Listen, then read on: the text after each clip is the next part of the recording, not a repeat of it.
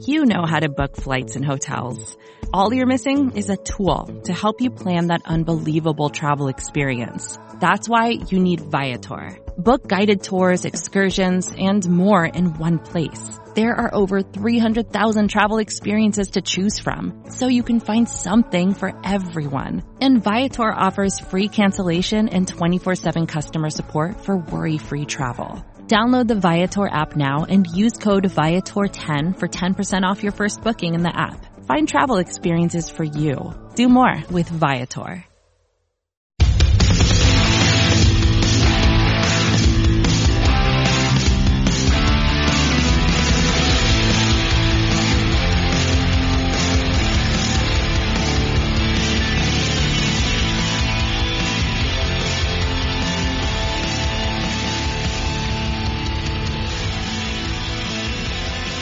Hello, Giants fans, and welcome to what is really an emergency Sunday edition of the Valentine's Views podcast here on Big Blue View Radio. I'm your host, Ed Valentine of Big Blue View, and I guess we have to call this the first Valentine's Views podcast of the Giants Kenny Golladay era. So happy Golladays to, to all of you Giants fans and, uh, here to help me discuss the the Golladay signing, what it means for the Giants, what the expectations might be going forward, is Big Blue View contributor and uh, a guy who seems to be everywhere these days, Mark Schofield. Mark, how you doing? Thanks for jumping on. Oh, Ed, happy to be here. And, and happy Golladay to you, my friend. I like that. I like that little tagline. It's yeah, impressive. I, I, I, I can't say, I can't say that, that, that that's original. It actually came from, from Golladay's Instagram, believe it or not. Oh, well, there you go. He, one more reason to sign the guy. He's a very creative person. He's going to help with the team marketing. There you go. There you go. And you know, let's let's let's talk. I mean, Kenny Golladay is going to help the New York Giants.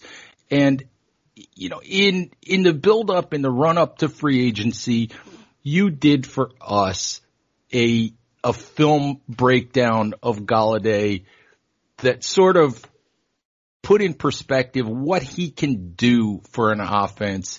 And and I just want you to talk about that a little bit. Because really I think what you found is that, you know, some receivers do certain things well some receivers can help in the short area. Some receivers help, you know, maybe with contested catches, certain things. I think what you found, and we're not trying to put Kenny Golladay in the Hall of Fame here. We're not calling him Calvin Johnson and, and we're not, you know, we're not putting him in the Hall of Fame. But I think what you found is that this is a guy who can help in multiple ways and at multiple levels of the field. Am I correct? Yeah, that's exactly right, Ed. And you know, when you look at so much of what we do, whether it's draft rankings and evaluations, whether it's free agency rankings and evaluations, you know, ultimately what you're trying to get at is the player's best scheme fit. What roles will that player be best suited to fill in the National Football League? For some players, it's very narrow. And an example from a different position before we start talking wide receivers, this incoming rookie class of quarterbacks. There's a quarterback from the University of Memphis, Brady White, who's older. I think he's going to be 25 by the time his rookie, his training camp begins. He's had some injuries and he doesn't have an overpowering arm by any sense of the imagination. He's best suited to run your traditional West Coast passing game, right? Quick throws, quick reads, get the ball out, let receivers make plays after the catch. If you try to drop him into a downfield vertical based offense, whether a Bruce Arian system or what we sort of still expect the Giants to be running under Jason Garrett, he's going to have his struggles. And when you look at receivers, it's sort of the same set of questions that you ask. What can this guy do? What routes does he run well? What when he comes to rookies, what routes is he familiar with running? Some receivers run the full route tree. A guy like Rondale Moore from Purdue, he's running hitches and swing screens and things like that. So you have to look at what the player has done on film, whether an NFL player or a rookie, and try to project what they can do best in the National Football League or with a different team if they're a free agent. When you study Golladay's film, he's one of the like three receivers I think in this class of free agents that are sort of the universal fit. Hem, Robinson, and Godwin, because you can see all three players win in the short areas of the field and then get yardage after the catch, sort of your West Coast fit. You can find Golladay winning on crossing routes, slants, hitches, speed routes to the flat, things like that. You could also find him working over the middle without fear. That gets you sort of into your intermediate Erhardt-Perkins type systems, those systems like, you know, Kevin Stefanski is running with the Cleveland Browns where it's a lot of play action and crossing routes and he shows no fear working over the middle. He runs great routes over the middle, whether they're speed routes on those speed over routes or digs which require a bit more of technique to them. Then you look at the vertical passing game, and obviously I don't think there are any questions about Golladay's ability to go downfield, to win on the vertical game, to beat receivers, you know, in man coverage situation, on vertical routes, on go routes. And then you mentioned contested catches, and there might not be a better receiver in the game right now, you know, than Kenny Golladay in contested catches. You know, and he's fantastic in space, fantastic in those tight situations. And so when you start to fill in all the things that he can do, you see how he's sort of like I call him the universal fit. I think he can fit in any offense. And when you start thinking about what that means for the Giants, you know, he can serve a bunch of roles. He could be your downfield guy. Or if you're looking at Darius Slayton to be that, or them two of them doing it in conjunction, that's great. Or he can work the middle of the field. Ross is also a speed guy. Shepard is doing some quick area stuff. But Golladay can contribute at all levels which puts stress on the defense at multiple levels and forces you to different, do different things in coverage. And so I think it's a fantastic acquisition because he's a player that can do so many different things. You can find so many different roles for, and he can ultimately be, and this is probably key, Ed, he can ultimately be Daniel Jones' is best friend because he can win in those contested catch situations. So if it's a third and seven situation and Jones doesn't like any of his options, he can always know in the back of his mind, if I put the ball near Kenny, chances are he's going to come down with it. Right. And we talked about, you know, I, I had you and, and Tony Racioppi on the show earlier in the off season and we talked about Daniel Jones and we talked about the year three leap and we talked about Josh Allen and what happened with Josh Allen in Buffalo in the third year of his career. And you know, the reality of it is that one of the keys to that, obviously, you know, there was personal improvement, but for the Buffalo Bills, one of the keys to that was that they went out and they got him Stefon Diggs. They yeah. got him a pure number one. They got him a guy that can make plays for him, you know, that can turn small plays into big plays, that can make catches that, that probably shouldn't get made. And I think for the Giants, this is an absolutely comparable type of signing. And, you know, maybe you don't get the, the 127 catches from Golladay. Maybe you don't get the, the massive leap from Daniel Jones that the Bills got from Josh Allen. But I think this is the Giants effort to to give Jones that kind of a chance. I mean, am I? I think that comparison is pretty pretty applicable, right, Mark? Yeah, and I think that's exactly right. Look, we all know that this is a copycat league, right? And if you're a team with a young quarterback right now, you are probably, if you're not doing it yourself as a general manager, you've got somebody in the upper levels of your front office or maybe a team of sort of young members, young personnel, interns, whatever, studying the Buffalo Bills. You know, how do they get Josh Allen to make that leap like we've talked about, like we talked about potentially with Daniel Jones when you, Tony and I got together. And you're looking at the acquisition of a receiver in Stefon Diggs that certainly helped Josh Allen from a confidence standpoint, from a trust standpoint. From that, it's third and seven and we got to make a play and I know I can trust this guy to help me. That's probably exactly the thinking that went into making this move because now, as we've talked about earlier, as we talked about on that show, Jones has his Diggs. Jones has his guy that he can go to, that he can trust. Hopefully the two of them are already throwing and catching together and working on routes. If not, that has to happen this week to build that, you know, relationship, to build that familiarity of, you know, because so much of what happens on the fields on Sundays is built now. You know, when you see that with Josh Allen, when you see the strides he made, you know the work he put in with Jordan Palmer. Jones has to be doing the same thing and Golladay has to be at his side for that. And so I do think that this move, and Gettleman said that. He said that, you know, when he addressed the media last week. We've got to get weapons for Danny. We've got to get weapons for Jones. And they're doing that, you know, and uh, look, the John Ross acquisition, the, the Kyle Rudolph acquisition, you know, those certainly fly under the radar right now, but those are, I think, are critical elements too, because, you know, you look at Kyle Rudolph, you can run some 12 personnel with Engram and Rudolph, and that's sort of a tough personnel package to defend from a defensive standpoint because you treat Engram as a receiver and then play sub package. And if you do, obviously Engram can line up in line. You can run the football with 12 personnel. If you treat him like a true tight end and you go base, obviously Engram can spread out. You can spread out four or five wide and throw the football. I mean, it gives you that flexibility. That's why I love 12 personnel so much.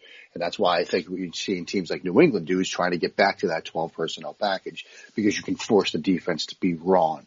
And then with Ross and his speed, his ability to get downfield, you know, you've got different ways to attack defenses right now. And so these are all moves that are made with an eye towards one thing.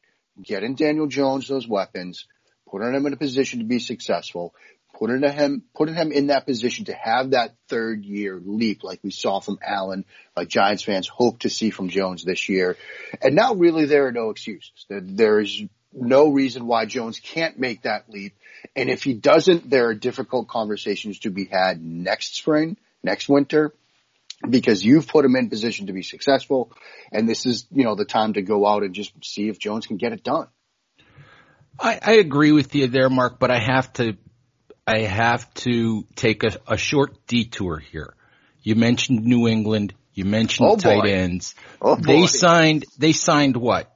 15, 15, 16, yep, 15 18 ends. tight ends. What, what is, is there a name? Is there a number that gets attached to a five tight end package? Um, yeah, I mean, technically, if you look at it, a five tight end package is a zero five package. I mean, that, that's, you know, that's my, that might be what we're seeing. I've had a lot of Patriots fans in my DMs and on Twitter being like, are they running 13? Are they running 14? Are they going to run 05 personnel? Um, you know, I, th- there are obviously a couple of different ways to look at what the Patriots did. You know, you could look at it and say, Belichick is overreacting. He's panicking. He doesn't want to lose again. He saw Brady win a ring. He's spending more money than he usually does. If this were another team, say the New York Jets, that signs two tight ends to big contracts after drafting two on day two of the draft last year, we'd all be ridiculing them. We'd all be, you know, making fun of Joe Douglas, but since Belichick, he seems to get a pass. I mean, they're, they're, those columns have been written those podcasts have been recorded and produced and, and uploaded. Um, and I understand why people are sort of having that viewpoint. And it may turn out that that is right. It may turn out that this was a wild, panicky, overspending, spending spree from Bill Belichick. Know, I, I do think that in the sort of glass half full approach, if you want to view it that way, not that many Giants fans do, uh, and I understand that, is that they had the money to spend. You know, they had the opt outs, they had the money to spend they went through the down season last year. They rode that out and now they had money to spend and they realized that as much as they might have trusted their evaluations on Devin Asiasi and Dalton Keene, as much as they might have trusted their pre-draft evaluation of N'Keal Harry, they got him wrong. You know, they got him wrong and they're moving on from mistakes. Now, maybe it looks like overpaying for Jonnu Smith or overpaying for Nelson Agholor is a panicky move, but they realize that, you know what? We might have to pay a little bit more in the open market now to get players to come to, to New England than we did when we had Tom Brady. And so we have to sort of deal with that and approach that with that mindset going in. Uh, it, will it work?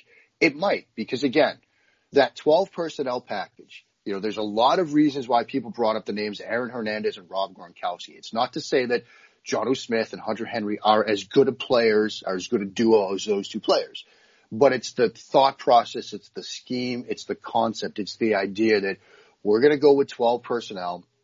We're going to force you to decide as a defense what you want to do. And if we get the matchup we want, say we have those guys on the field, those two, Jakobi Meyers, Nelson Agholor as our receivers, and maybe James White is the running back.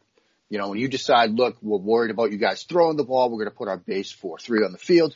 Now you just line up and, and run the football. Belichick has praised both Henry and Smith over the years for their blocking ability. And so you can run the ball with those guys.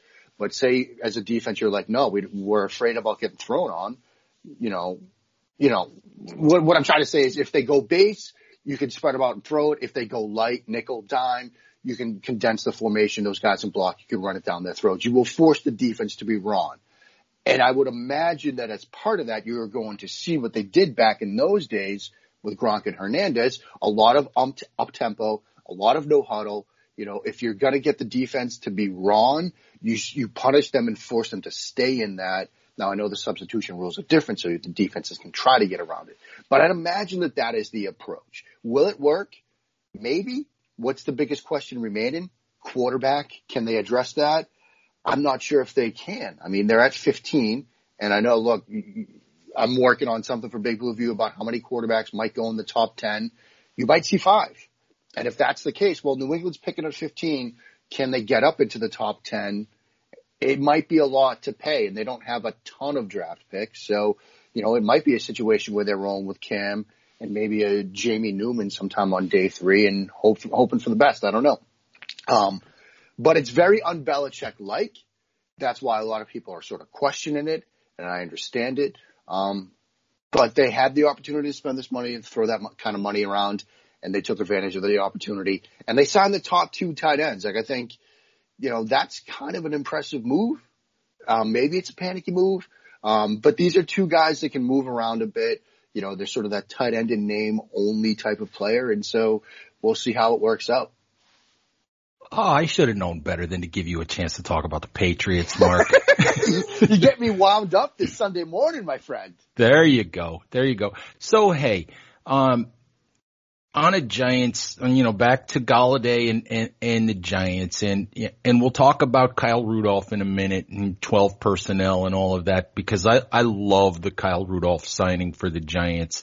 But one of the other things I want to talk about with Golladay is not just, you know, the three levels of the field and the contested catch, but the fact that he is, you know, what, what, uh, what people generally refer to as a true X. He's a, a, a Dez Bryant type and, and, you know, we all know that, that the Jason Garrett offense, when he was coordinator and head coach in Dallas, tended to succeed best when it had a, a Terrell Owens, you know, early in Garrett's coaching career there as, as a big target on the outside and then Dez Bryant later on.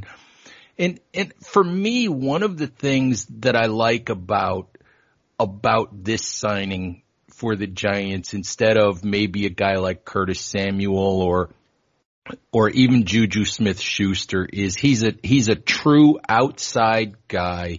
He's a guy that allows the Giants to whenever they're in 11 personnel, he allows them to put Sterling Shepard back in the slot full time where he functions best. He also allows Darius Slayton, who is a talented young, you know, big play speed guy, but maybe not a real number one. He allows Darius Slayton to play against teams number two outside corner. So when the Giants are healthy and have all three of those guys on the field, I just, I think that personnel wise, Golladay is a really good fit for what the Giants already have. Do you see it the same way? I do, Ed. I do. And I think, you know, and, and, a lot of players have that sort of interchangeability between being an X, being a Z. You know, some guys that are in that mold can also be a slot. I mean, you know, you look at, you know, for example, Allen Robinson, he has the ability to operate out of the slot as well as those X and Z spots. I think Slayton can do that as well. And I think Golladay can do that as well. But I think Golladay can be that 11 personnel, X receiver, line to the bottom of the numbers. You don't have that two way go, but you have to be press coverage, you know, one way or the other. Either must release outside, must release inside, depending on the play. And you can do that. And he can do that. And I think that this is an important acknowledgement by Dave Gettleman that this incoming class of receivers, as much as I love it, Ed, and I do, I'm staring at my whiteboard in my office with, I'm supposed to be doing top 11 at a number of different positions for USA Today. I told the editors, I'm not keeping it to 11 at receiver. I'm just not. I'm putting in 14 or 15 names, partly because I'm ranking Kyle Pitts as a receiver as well. But you look at the names, you look at Chase, Waddle, Devonta Smith, Toney, you know, Rondale Moore, Rashod Bateman. The, a lot of these guys are more that slot or Z type. It's not the best draft class for say the pure X receiver. You know, Dyami Brown perhaps from North Carolina, Nico Collins perhaps from Michigan. I think Bateman can be an X. Uh, Marshall can, you know, be an X, but they might be better suited as Z's when they start off. Um, so it's not the best draft class at the X position. And if you're looking at, we've got to build our 11 personnel, who's going to be that X?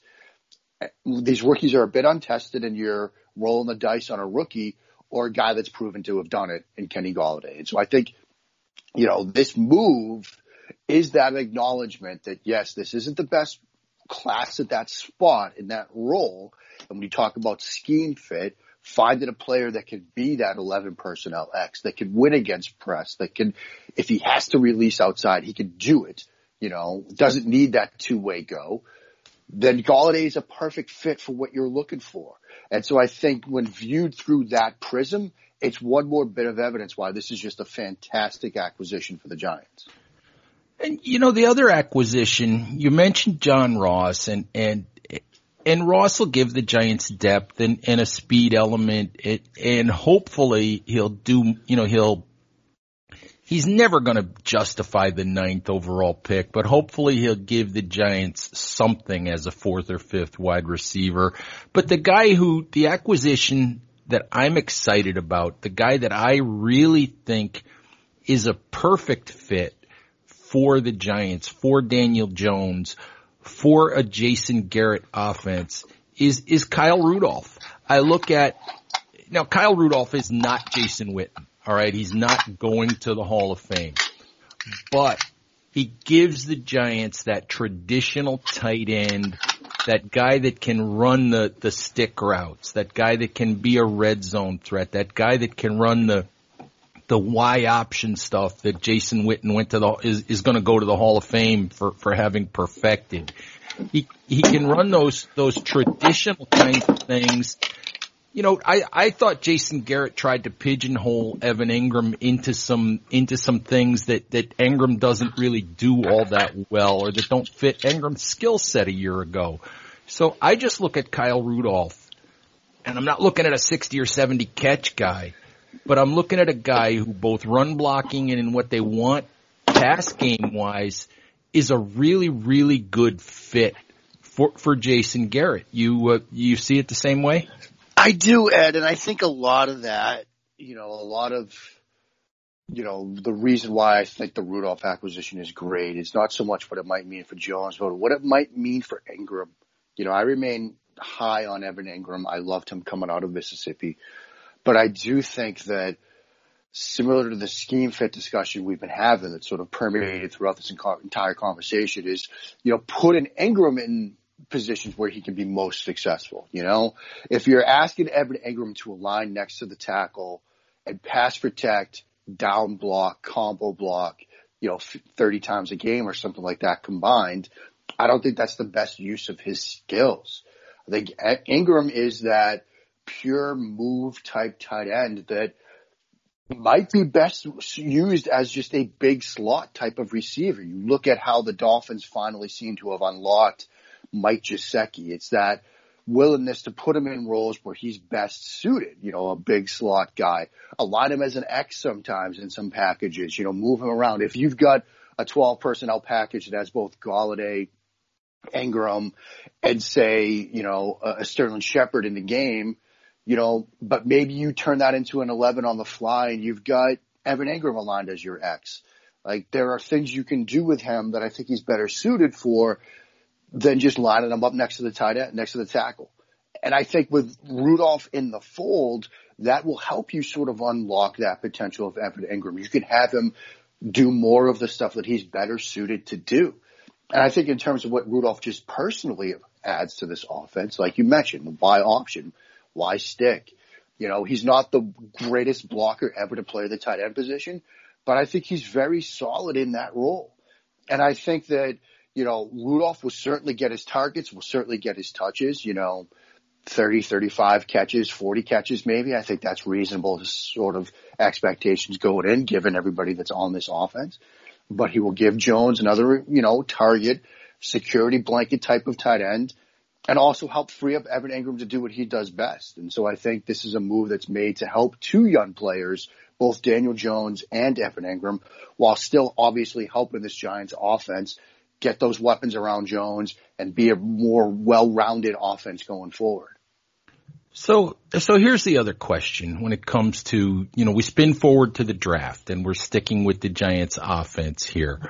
The, I do a mock draft tracker every Friday or Saturday, you know, once a week. I sort of total up various, you know, what I consider to be the, the respectable mock drafts and pretty much overwhelmingly between, you know, maybe 60, 65% of those mocks have had the Giants taking a receiver, whether that's been Jaylen Waddle, whether that's been Devonta Smith, you know, and some mocks consider, you know, Kyle Pitts or even if Ja'Marr Chase were to fall that far, you know, any of those four, you're sitting at 11 the most likely guy for me to be sitting there at 11 among all of those wide receivers is, Jaylen Waddle, maybe Devonta Smith as well.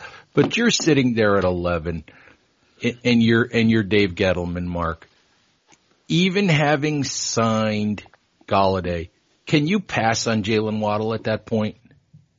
It's tough to do.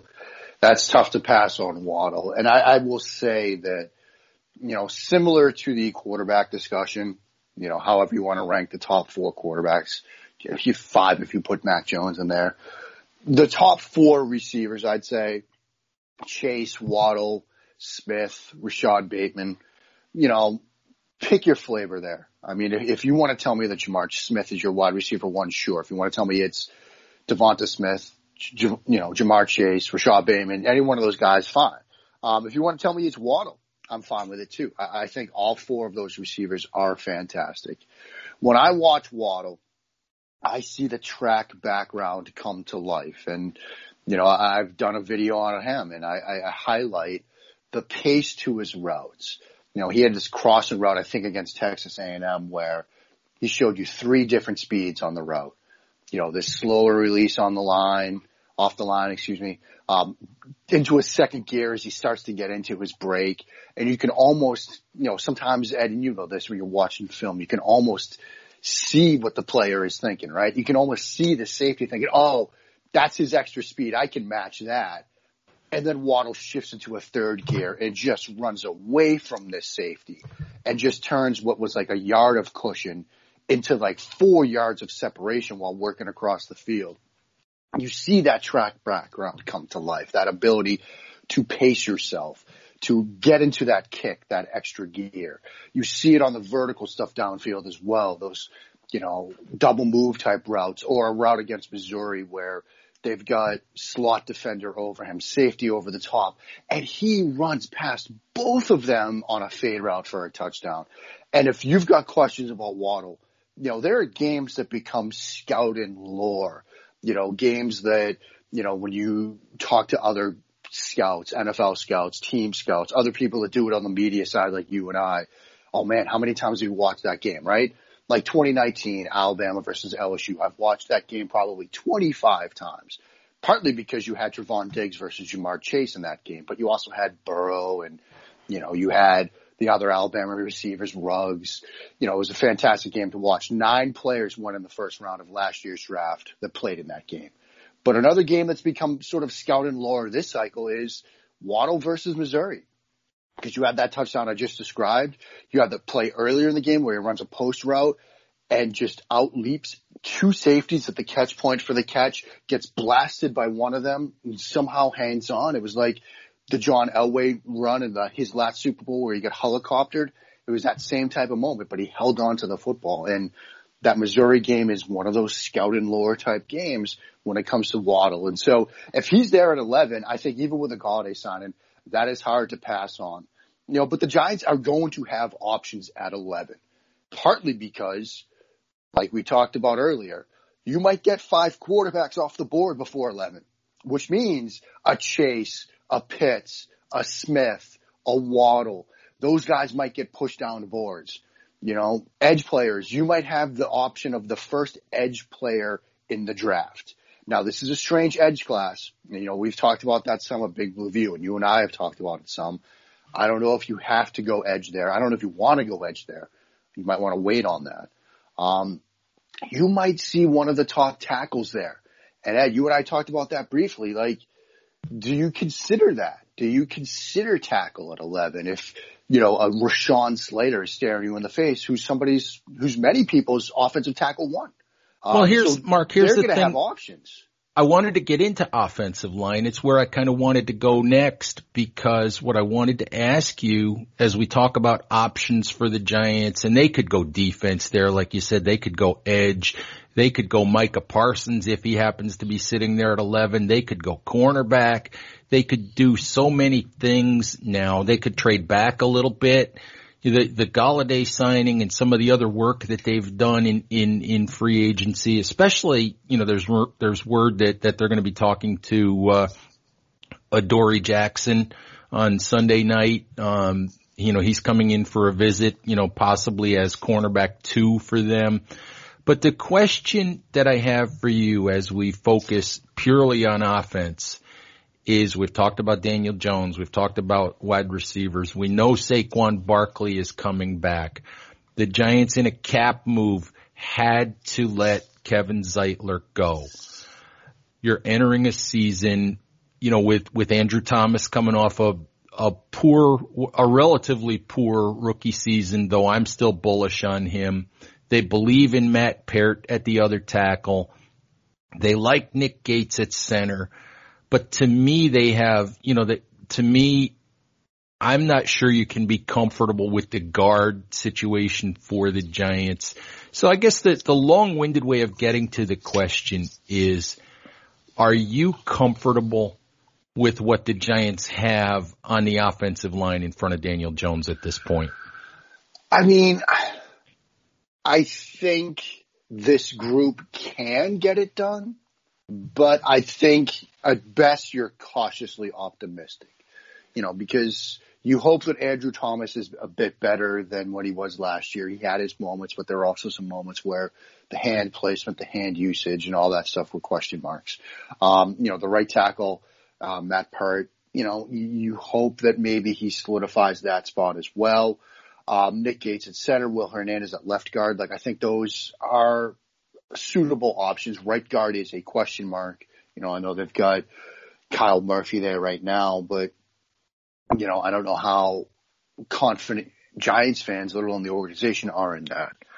And so the opportunity to draft an offensive lineman at 11 is something that I don't think people should close their minds on.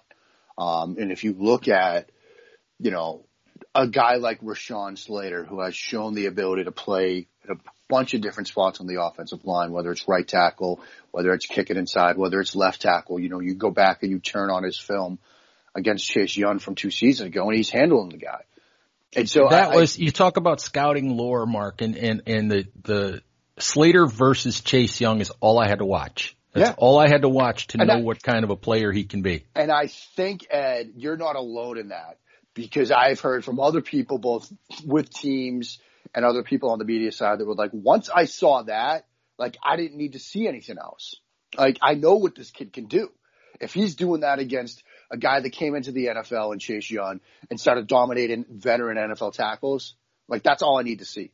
And so, yeah, I, I, I might, I've had the idea that Slater might be offensive tackle one. I know a lot of people have built up Penei Sewell, the Oregon kid. Um, but Slater might be OT one. I think, you know, Sewell has certainly the ceiling and he has upside and he could become great. Um, but Slater, that game stands out. And, you know, the idea that you could perhaps see that option on the board. I mean, I really think if they stay at 11 and don't trade out, and we all know Gettleman's obviously his background, his modus operandi is to stay where he is and to make picks he is going to have the opportunity perhaps to decide between a Micah Parsons, or a Rashawn Slater, and one of these top three wide receivers. Like you are going to have that opportunity unless something crazy happens. You know, if we get a, a Watson trade that takes away one quarterback needy team, um, you know, maybe one of those guys might be gone, but he's going to have some great options. And I don't think you should foreclose the idea of drafting offensive line. Now, if Slater's gone, you know, and Sewell's gone, then I think maybe you wait. You look at, you know, the pick that they have at the top of the second round, right? The pick that they've got at 42. You might see a Wyatt Davis there.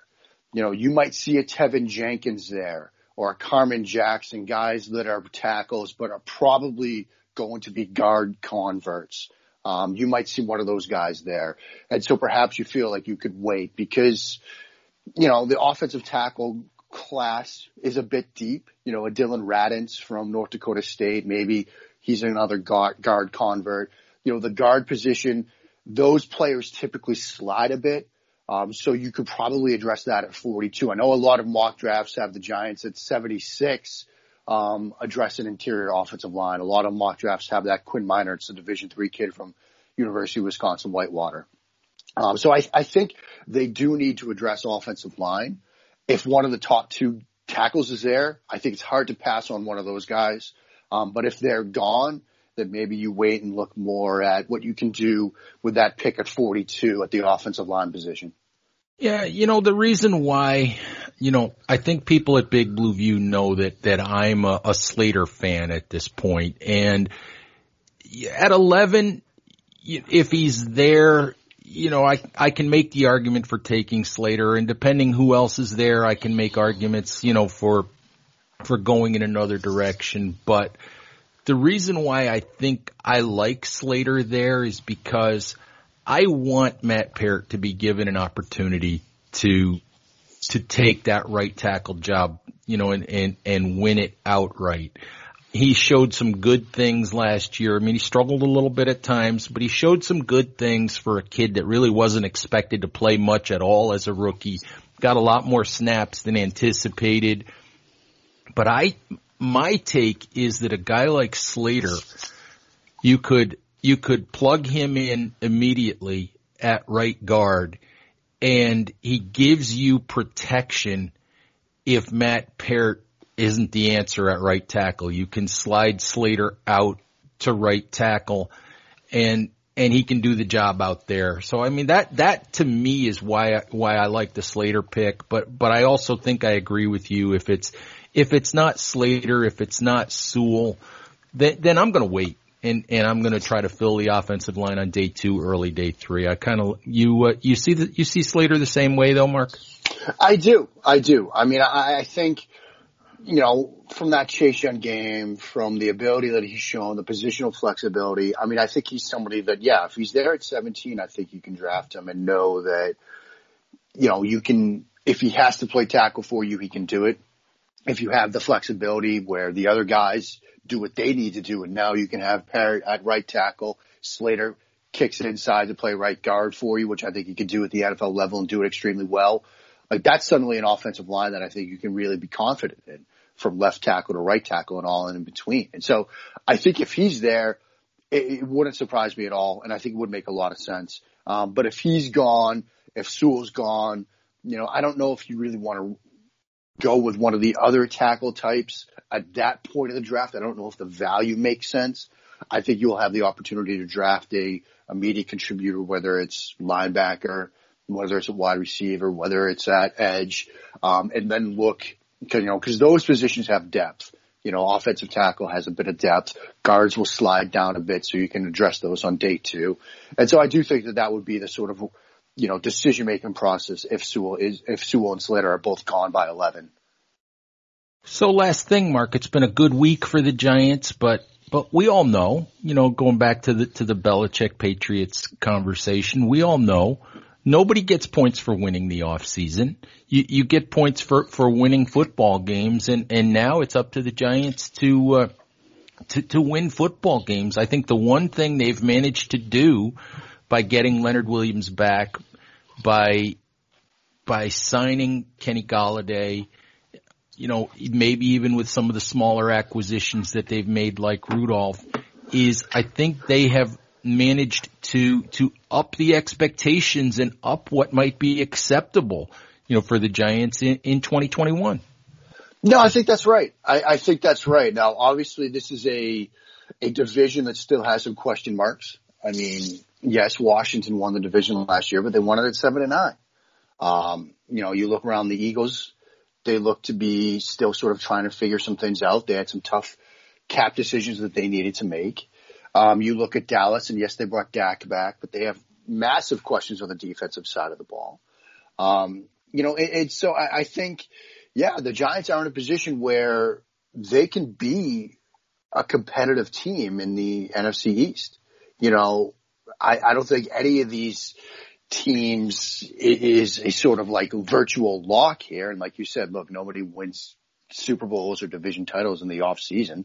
You know, those nobody hangs a banner for winning the off season. Um, but you look around and Dallas has questions, Washington has questions. And so, yeah, I, I think with the moves they've made, they've put themselves in a position to be competitive in the NFC East next year. Now it will all come down to what we know it will all come down to. Does Daniel Jones take that year three leap? If he does, they're certainly going to be competitive. If he doesn't, it's going to be much tougher. Um, but this is year three. Bill, Bill Walsh, who knew more about quarterbacks than I ever will. You know, he always said that, you know, quarterbacks got three years to sort of figure it out. We're in year three. He's got weapons now. There's really no excuses. If he can go out and put together the kind of season, the kind of, you know, execution that we've hoped to see from him for a while now. If he can do that, this is a team that can win the division. If he doesn't, this is a team that's going to struggle to win the division. And that will open up the sort of discussion about what to do with his fifth year option and what to do with the quarterback position moving forward. But they have done what they needed to do around him. Now it's up to the quarterback himself.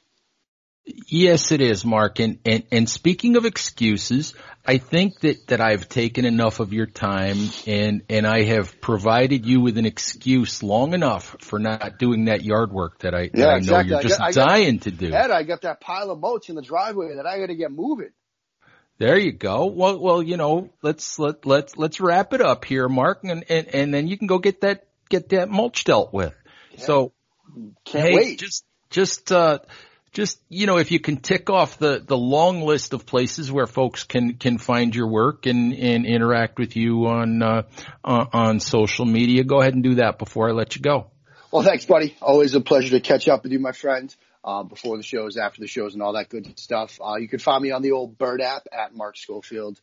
Um, usa today's touchdown wire uh, pat's pulpit uh, bleeding green nation and of course over at big blue view where i contribute um, film breakdowns and things like that. But the easiest way to keep track of me and all the crazy stuff and hijinks I get into uh, is on Twitter at Mark Schofield. All right, Mark. Thank you very, very much. Thanks, my friend. And uh, Giants fans, thank you as always for listening. And uh, we will talk to you again soon. Bye bye now.